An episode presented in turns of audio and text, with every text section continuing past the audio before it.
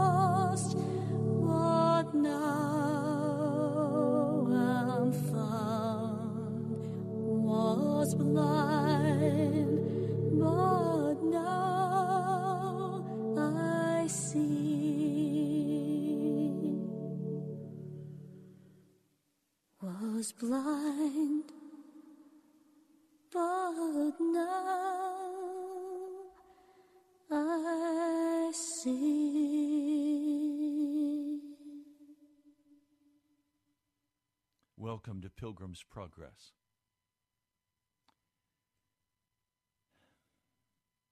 I'm having a hard time with an issue that has caused me to struggle from the time I was a small child. Let's talk about it. It's the difference between what we say we believe and the way we actually walk. There's a dissidence there. I'm not quite sure what to do about it. It's most obvious when we pray for healing for someone. We believe in the healing power of Jesus. We believe that Jesus keeps his word.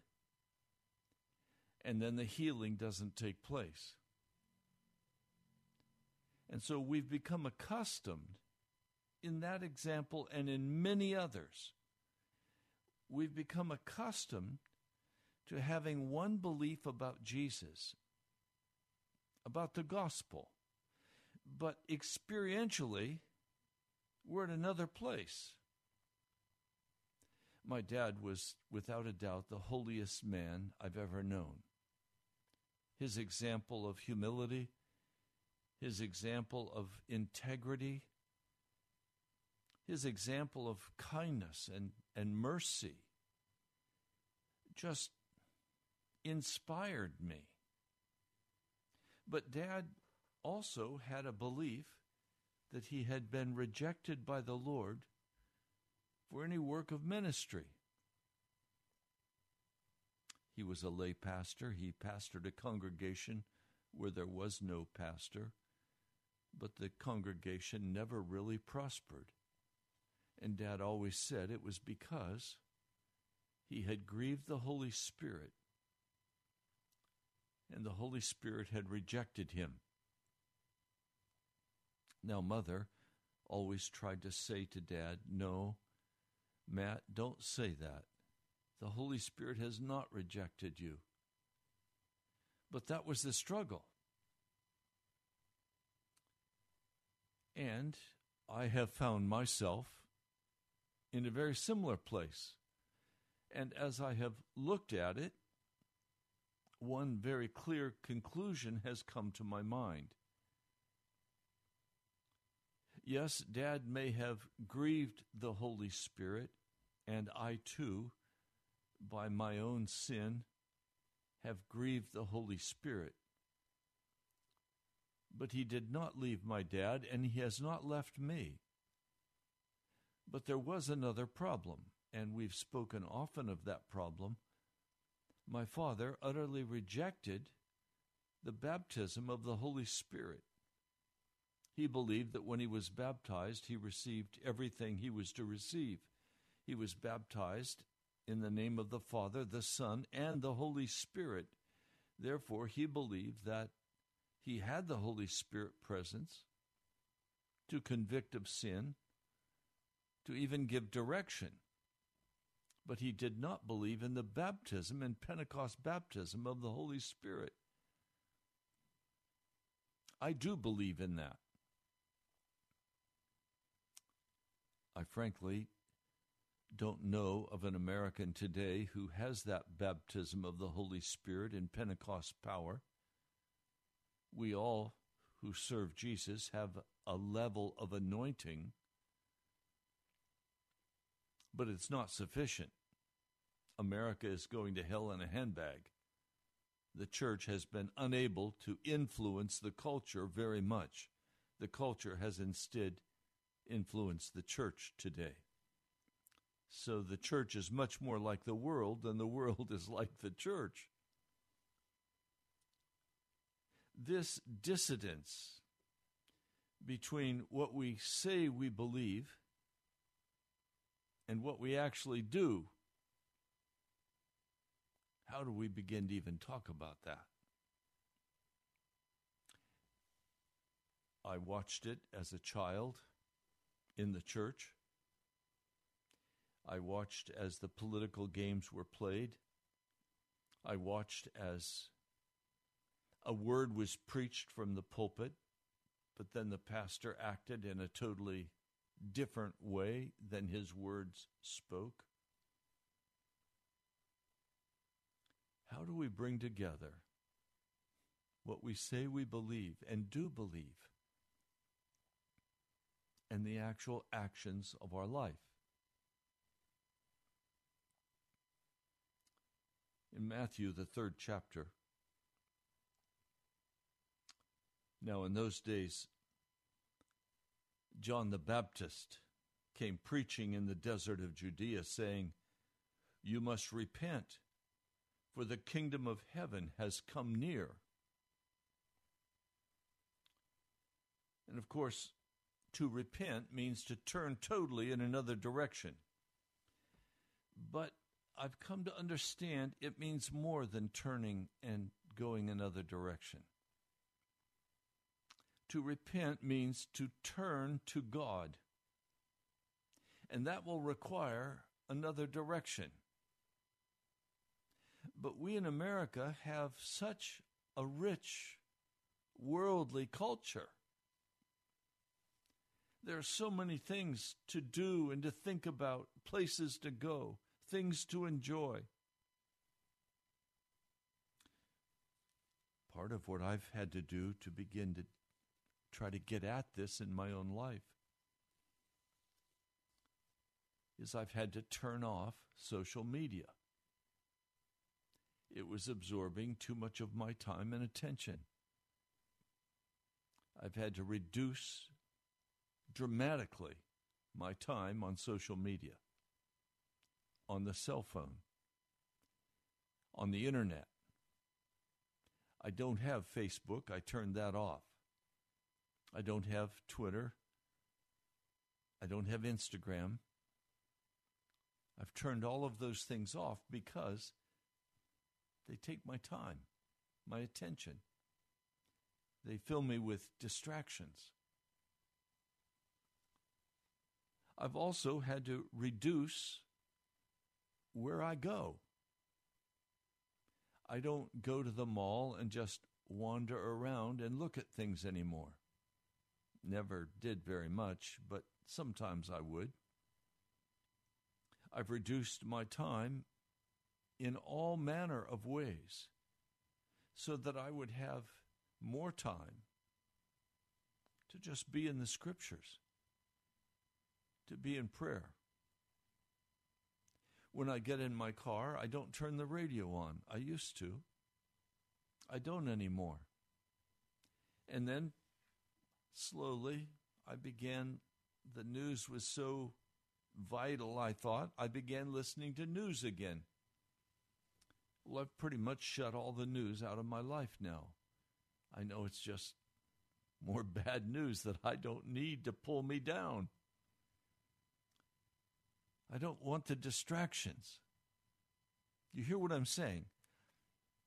I have simplified my food so that I spend a very minimal amount of time in food preparation.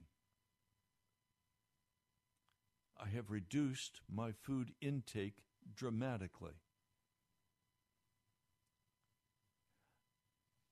In other words, I'm not becoming a hermit, but I am cutting out of my life, and I have cut out of my life every distraction. And I'm doing only those things that Jesus has called me to do that are necessary for the work of the gospel. Now, you may say, well, Pastor, I have to go to work and earn a living. Not if you're a Christian. If you're a Christian, yes, you will go to work. The scriptures are very clear let every man work. If you don't work, you don't eat. And that's true. If you don't have any money, you can't go to the grocery store. You can't get food. But he also said, Seek ye first the kingdom of God and his righteousness, and all of these other things will be added unto you. The Gentiles worry about food and clothing and housing and transportation. Those aren't your worries. Your concern is the kingdom of heaven. To seek it with all of your heart. And so when you go to work, you're there to do an excellent job, but you're also there primarily for the kingdom of God as a witness and a testimony that Jesus is real. And it's a testimony both in the way you live your life and what you share while you're at work. One man said to me, I don't share the gospel when I go to work. They can see that I'm different. And so they'll ask me about what what's making you operate like that. You seem different than all the rest of us. I said, How long have you been in that job? Well, he'd been there many, many years. I said, How many people have ever asked you that question? And he had to honestly answer, No one has ever asked me that question. I said, Well, then are you more like the world than you are like Jesus? Let's be honest. They couldn't tell a difference between you and the other worldly people at work. Something is wrong. And again, that comes to this dissidence between what we say we believe and the way we actually live. Focus on the Family many years ago did a very careful research project and discovered that those who are evangelical Christians spend their money the way the non Christians do. They go to the same places for vacation, they have the same goals for retirement. They couldn't find any measurable difference in the behavior of evangelical Christians and those who called themselves atheists or agnostics or pagans. Well, come on, honest with me. You recognize what I'm talking about. I think it's time for us to get really, really honest with each other and with God, but especially with ourselves. The first thing John the Baptizer says when he comes, you must repent. Well, is that the answer to the dissidence between what I say I believe and the life I live? Yes, it probably is. Repent, for the kingdom of heaven has come near. Now, the people in Jerusalem were astonished when word came that an Old Testament prophet was out in the Judean desert by the by the Jordan River. A prophet had not come to Israel for 400 years. Malachi was the last prophet. And this was typical Elijah gear camel hair, a leather coat, eating locusts and wild honey. And so they came to see what this man was about. And he called them to repent. And then, as they confessed their sins, what sins? the sins that marked them as being different than what they claimed to believe as Jews for not fulfilling their obligations to God. These were religious people. These were church people, please. But they recognized there was a difference between the way they were living their life and the call of God on their life for how they should be living. He saw some Pharisees and Sadducees, this is in Matthew 3, verse 7. They were coming to, be ba- to, the bap- to his baptism, and he said to them, You brood of snakes. Well, what's he talking about? He's saying you're, you're the children of snakes. You're baby snakes who warned you to flee from the wrath to come. So here's another key secret. There were things in these people's lives that they knew were not in accord with the commands of Moses. And as they carefully looked at their life and they saw the dissidence between what they said they were as Jews and what they did in practice, according to the law of Moses, they saw there was a distance between them and they had to come and confess that.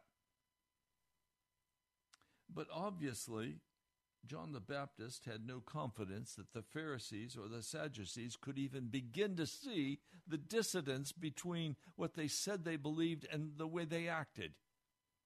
So he called them snakes. O offspring of snakes, who warned you to flee from the coming wrath. In fact, you must produce fruit worthy of repentance. Well, if the issue we're dealing with is a dissidence between what we say we believe and the way we act, we're not called to repent for what we believe. Some are. Some believe false things, they believe lies, they believe all manner of wicked things.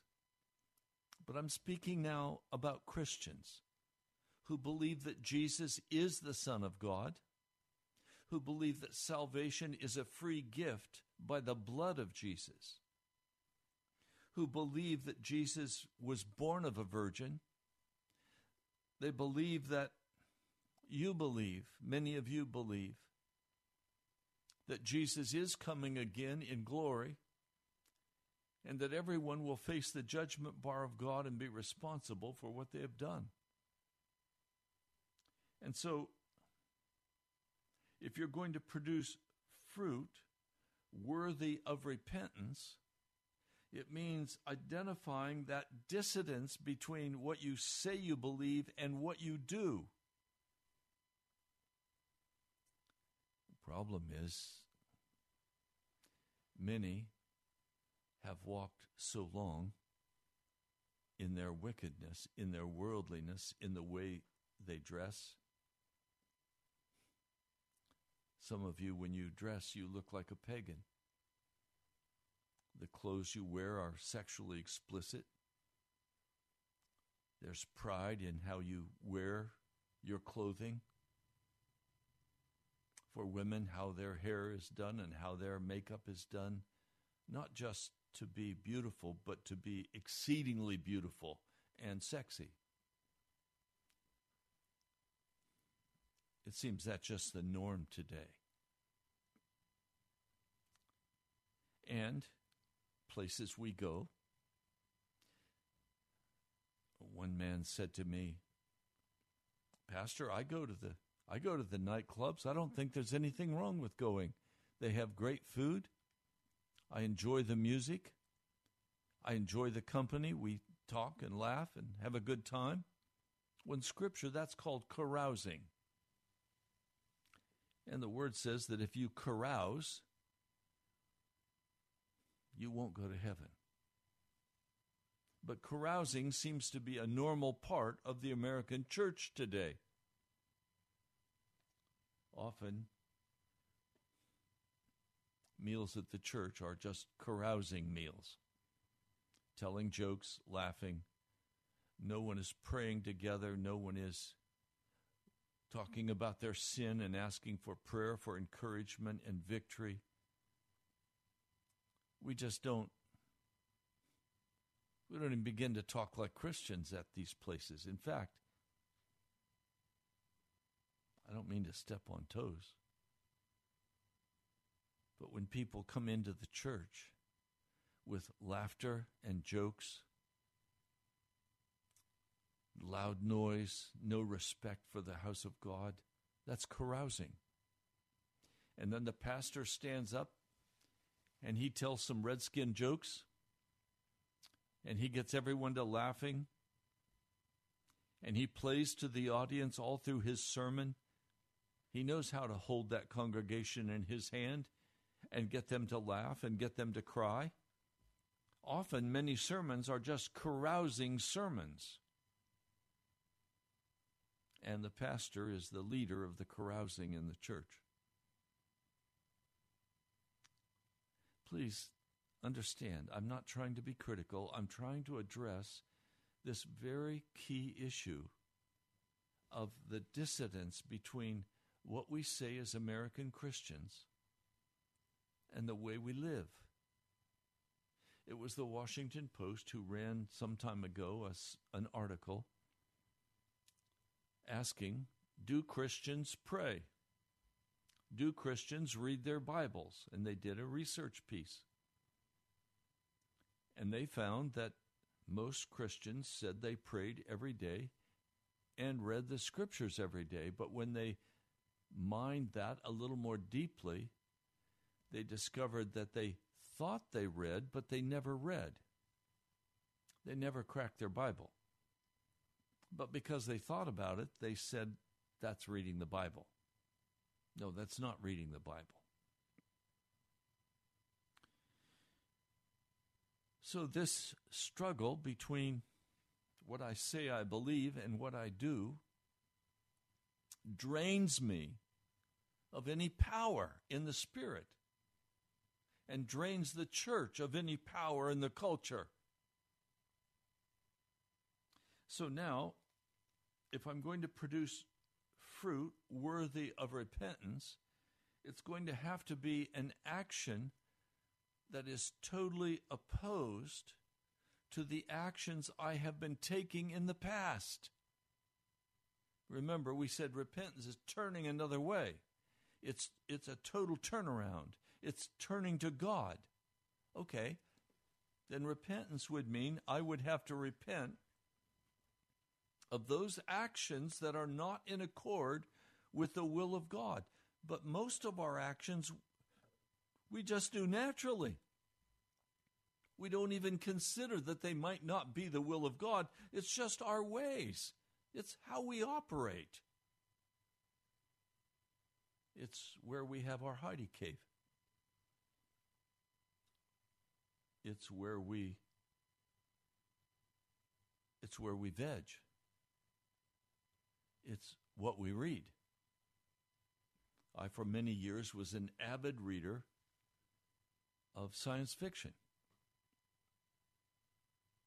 In the Holy Spirit, I was reading one of my favorite authors, Modesitt. And the Holy Spirit said, Put it down. And I kept reading. I thought, that's not the Holy Spirit. And then more loudly in my spirit came, Put it down. Will you put it down? Yes. And I put it down. Well, I was walking through a bookstore. I had a book that I needed to find if if Barnes and Noble carried it. And while there, I needed to go to the bathroom. And so I walked back through the stack of books to go to the bathroom. And I walked by the science fiction section. And there on the bookshelf, for everyone to see, was a new Modesitt novel. And immediately my heart said, Wow, I'd like to read that. And then I remembered the Holy Spirit said, Put it down. And in my mind, I said, Was it just that book he wanted me to put down? Or was it novels he wanted me to put down? The word novel means lie. Do I want the truth or do I want lies? And immediately I repented of even thinking that I might enjoy reading that novel. I turned away from it.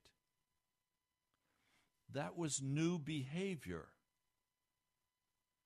When the Holy Spirit said, put it down, and I stopped reading Modesitt. I will date myself,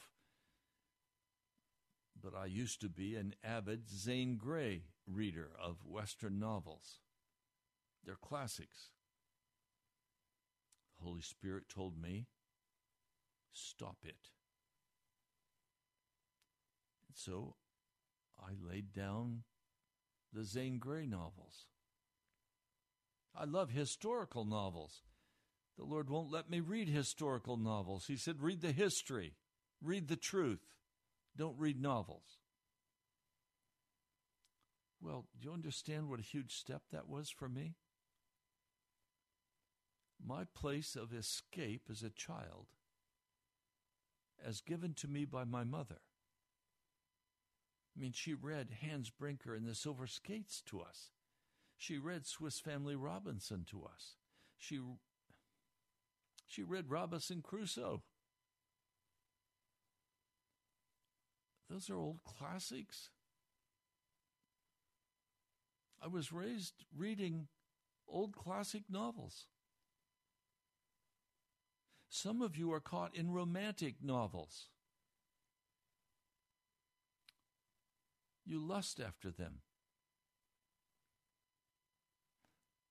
If you repent of reading those novels, which you need to do, if that's one of your issues, you you might like Hallmark movies and say, "Well, there's nothing wrong with a Hallmark movie." Yes, there is. It's not reality. It's a novel, except it's in movie form, but it's a lie. If you begin to repent, it means you turn aside and you turn it off. Some of you like horror movies. Some of you like the violence of the video games. You like the war games. You like the boxing matches. You like. If you repent of that, you stop doing it. now, please, when you stop doing something, it leaves an empty hole. And if you don't fill that hole with something, you'll probably go back to the old. Well, what should I fill the hole with? The library called the Bible. It's the truth. You see, I'm not here. I'm not here to enjoy life. I do enjoy life. I have a zest for life. But it's not because of Western American life. I have a zest for life because I'm walking into eternity. I'm, I'm watching the greatest rescue operation in the history of the world or any world in the universe where God actually becomes a, a man and is murdered, is put on the cross, and is brought back to life. I mean, you want drama. You want action. Oh, there's lots of action in the scriptures. You replace what Satan has been feeding you to keep you from the Word of God. Now, if I'm going to have no dissidence between what I say I believe and what I do, then all that is worldly must be put away. All that is of darkness must be put away. Now, even some things that are very healthy must be kept in check. Bike riding, kayaking, fishing, sailing. I love blue water sailing. I'd love to I'd love to live on a on a sailboat and sail the oceans. I can't. I may be able to do that when I get to heaven because I am hoping we'll have sailboats there. I can't do I can't do that. Why? Because to give myself to that would be a dissidence, a direct turning away from what God has called me to do. I want to do what God has called me to do. I want to be what God has called me to be. I have a heaven to win and a hell to lose. I don't want to win hell, I want to win heaven. So, you know, please, I don't understand very well what I'm, in terms of being able to talk to you about this today. I just know I've spent my whole life from the time I was a small child, struggling with this dissidence between belief and action, and I'm tired of struggling with it. And the way out of it, according to John the Baptist, is that you repent and then you produce fruit in keeping with the repentance. Do you understand? Then he goes on to say, even now, verse 10, the axe is lying at the root of the tree. So every tree not producing good fruit is cut down and thrown into the fire. Well, what is the fruit that is good? The fruit that is good is the fruit unto repentance, where you have cut off those things of wickedness in your life. Well, what are the things of wickedness? The things of wickedness are the things that disagree with what you say you believe. Do you say Jesus is Lord? Do you have other lords in your life? You say, I give myself totally to Jesus. Do you then give yourself to the television? To unholy sports? Do you then give yourself to carousing, to partying? Is there a dissonance between what you say you believe and what you actually do?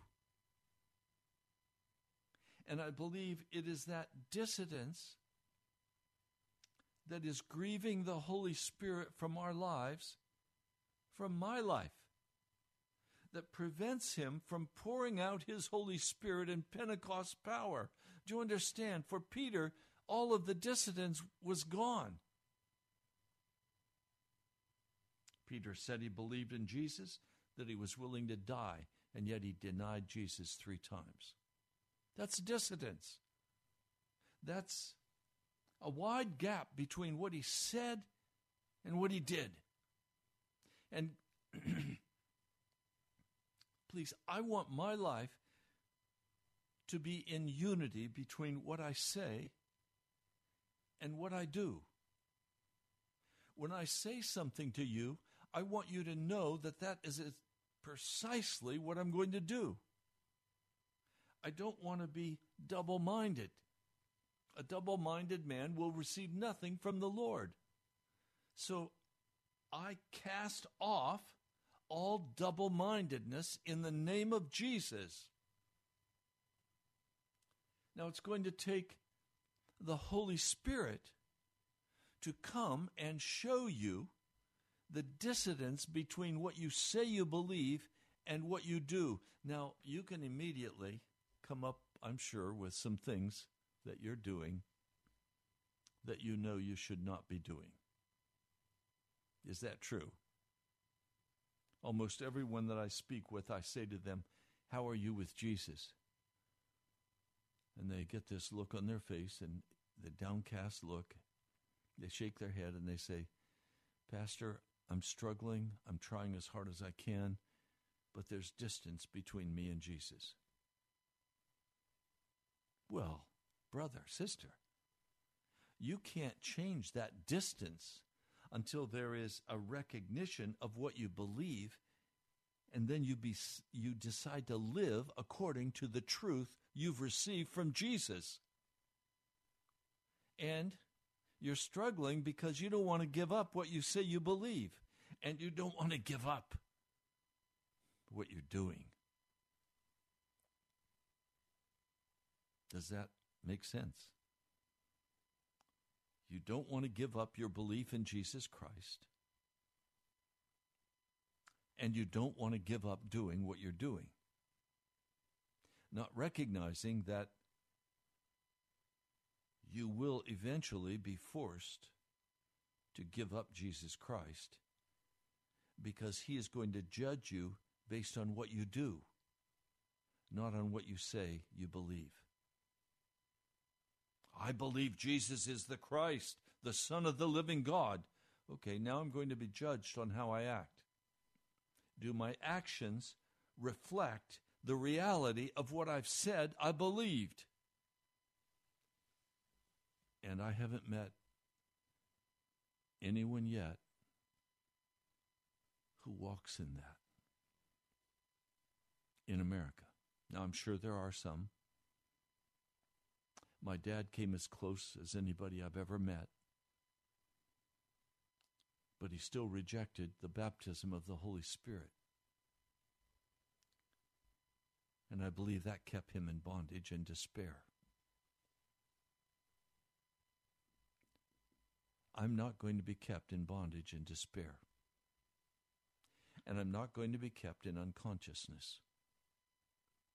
I'm not going to be held in bondage by any behavior, any foods I eat. You know, I did something very foolish. I once a week would go to a country farm market and I would buy a piece of crumb cherry pie. Just one piece. And that they would always say, Do you need a fork and napkins? And I'd say, No, no, thank you. And I'd come home. And I would sit in my favorite chair and I would have my piece of pie. Now, I didn't put ice cream on it, that was too many calories. To the Holy Spirit said, Do you see you're creating a new way? Is this a way that I've asked you to go in? Or is this a way to satisfy a sweet tooth? Uh, I had to answer it's a it's a way to to comfort myself. Well, I don't want to use food to comfort myself. I don't want to live to eat. I want to eat to live. And so I want to eat healthy, good food that will nourish my body and give me the strength to, to do and to be the gospel of Jesus Christ. Now, is it sin for me to eat a piece of cherry pie? No, but if I have it every Monday night, I think it is. For me, it's establishing a new way that will not bring health and strength to my body. I've basically cut sugar from my diet. I needed to do that. It's poison for me. Makes my nose run. Well, what do you do? Do you have unconscious ways that the Holy Spirit will have to come and speak to you about? And then when you recognize what it is, you're faced with the choice do I want to create this? Increase the distance between what I say I believe about Jesus and the way I live? No, I don't want to do that. So we have deliberate things that we do that we know are wrong, deliberate ways of speaking, impatience. I have people who say to me, Pastor, I'm working on my patience. No, you're not working on your patience. You're excusing your lack of patience. If you want to work on your patience, cut it off. Cut it off. And spend the time humbling your heart before Jesus, asking Him to totally cut it off and remove that impatience from your life. Pastor, I'm, I'm struggling. I have a self esteem issue. No, you don't have a self esteem issue, you have a pride issue. We're called to let go of our self esteem, to esteem others ahead of ourselves. I don't know what the issue is that Jesus will begin to hot button for you, but I know it's a process of bringing my actual life into line with what I say I actually believe. That's a vital process. Now, Sin is rebellion. sin is when we, pardon me, sin is when we know But we keep walking in it. And these people, they came to John the Baptist and they confessed the distance between what they said they believed about Moses and what their actual practice was. And John the Baptist said, Produce fruit worthy of repentance. And John the Baptist then said, You may think it among yourselves to say, We have a father, Abraham. I say to you that God is able to raise up children to Abraham out of these stones. Even now the axe is laying at the root of the trees. So every tree not producing good fruit, that is, every person who is not producing good fruit out of repentance, is cut down and thrown into the fire. This has to be done. I'm not willing to live the rest of my life with any dissidence between what I say I believe about Jesus and the way I actually live. And right now, there's a very large gap between what I say and what I actually do. And that's primarily in the area of power for ministry. I believe in the baptism of the Holy Spirit. I believe in the power of, of God to come and move in healing and restoration. I believe in the power to convict the sinner of his wickedness and turn to the Lord. But I have a very small anointing in that. So now I'm crying out to God over this issue and saying, Lord, I can't live like this. I can't continue trying to minister like this. I'm exhausted. As one precious person said, I have battle fatigue. Well, I have serious battle fatigue. I have struggled and struggled. I'm done. I'm now crying out to Jesus, change this situation. I can't, I have to be able to go to the book of Acts and read what they did, what their ways were and recognize that those ways are in perfect accord with what they said they believed about Jesus Christ. I must have that same experience in my life. Do you? Do you want that same experience? I need God to open the windows of heaven and pour out a great blessing for me. Do you?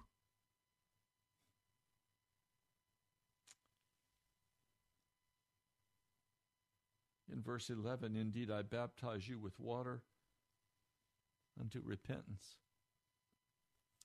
But the one coming after me is mightier than me, whose sandals I'm not worthy to remove.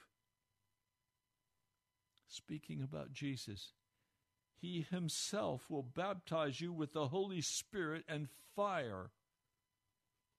His winnowing shovel is in his hand and he will thoroughly cleanse his threshing floor and gather his wheat into the barn. But the chaff he will burn with fire, never to be put out. He's obviously referring to hell and is referring to people. He's winnowing us. Right now, Jesus is winnowing America. I believe He sent the Holy Spirit in power. I believe the miracles that the apostles did and the other ones who were Christians, like Stephen and many others, did. I believe in the power that brings people into relationship with Jesus Christ. One man I have a great deal of respect for. I won't name him because of what I need to say. But I listen to his preaching every chance I get. Then he gets to the end of his preaching and he does this silly little Lord's or silly little sinner's prayer. There's no tears, there's no weeping in the congregation, there's no crying out to God. Just this little, little simple ditty Oh, forgive me for all of my sins. Yes, now you're saved. You've declared Jesus is your Lord. You've repented of your sins, and now you're saved. No, you're not. You haven't even begun to be saved. You've just been vaccinated against Jesus.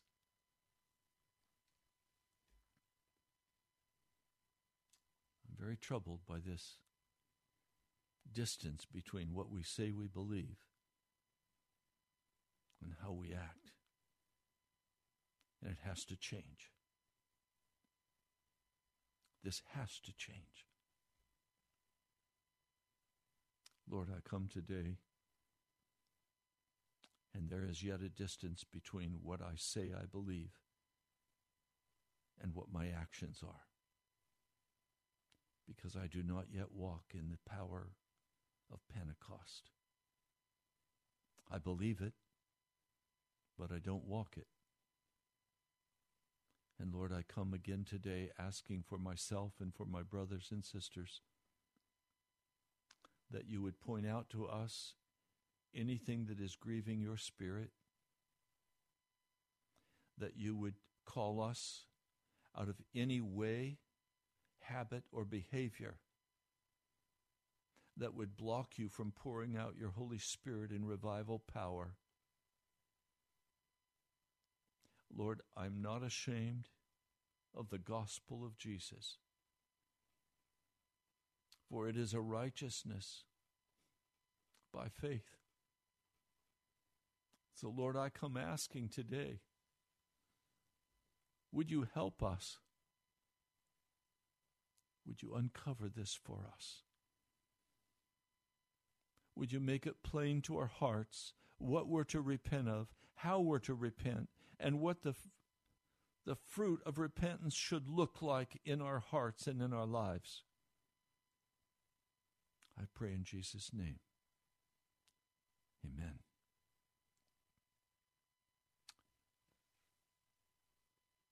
If you have ideas about this and you'd like to send them to me, please do. If you have scriptures, I'd love to hear from you. You can contact me by going to uh, our webpage, nationalprayerchapel.com. Dirk, I thank you. Your offering came in this morning. And Robert, thank you. Each one of you who is helping to cover the radio bill for this month. We're still a long, long way from where we need to be. It looks like an impossible mountain, but I come by faith in Jesus. So you can give online or you can you can contact me with email or telephone. You can also write to me the address is the National Prayer Chapel, Post Office Box 2346, Woodbridge, Virginia. And Terry, I just got your offering today. I was becoming concerned about you. I'm glad to hear from you. You can write to me at the National Prayer Chapel, Post Office Box 2346.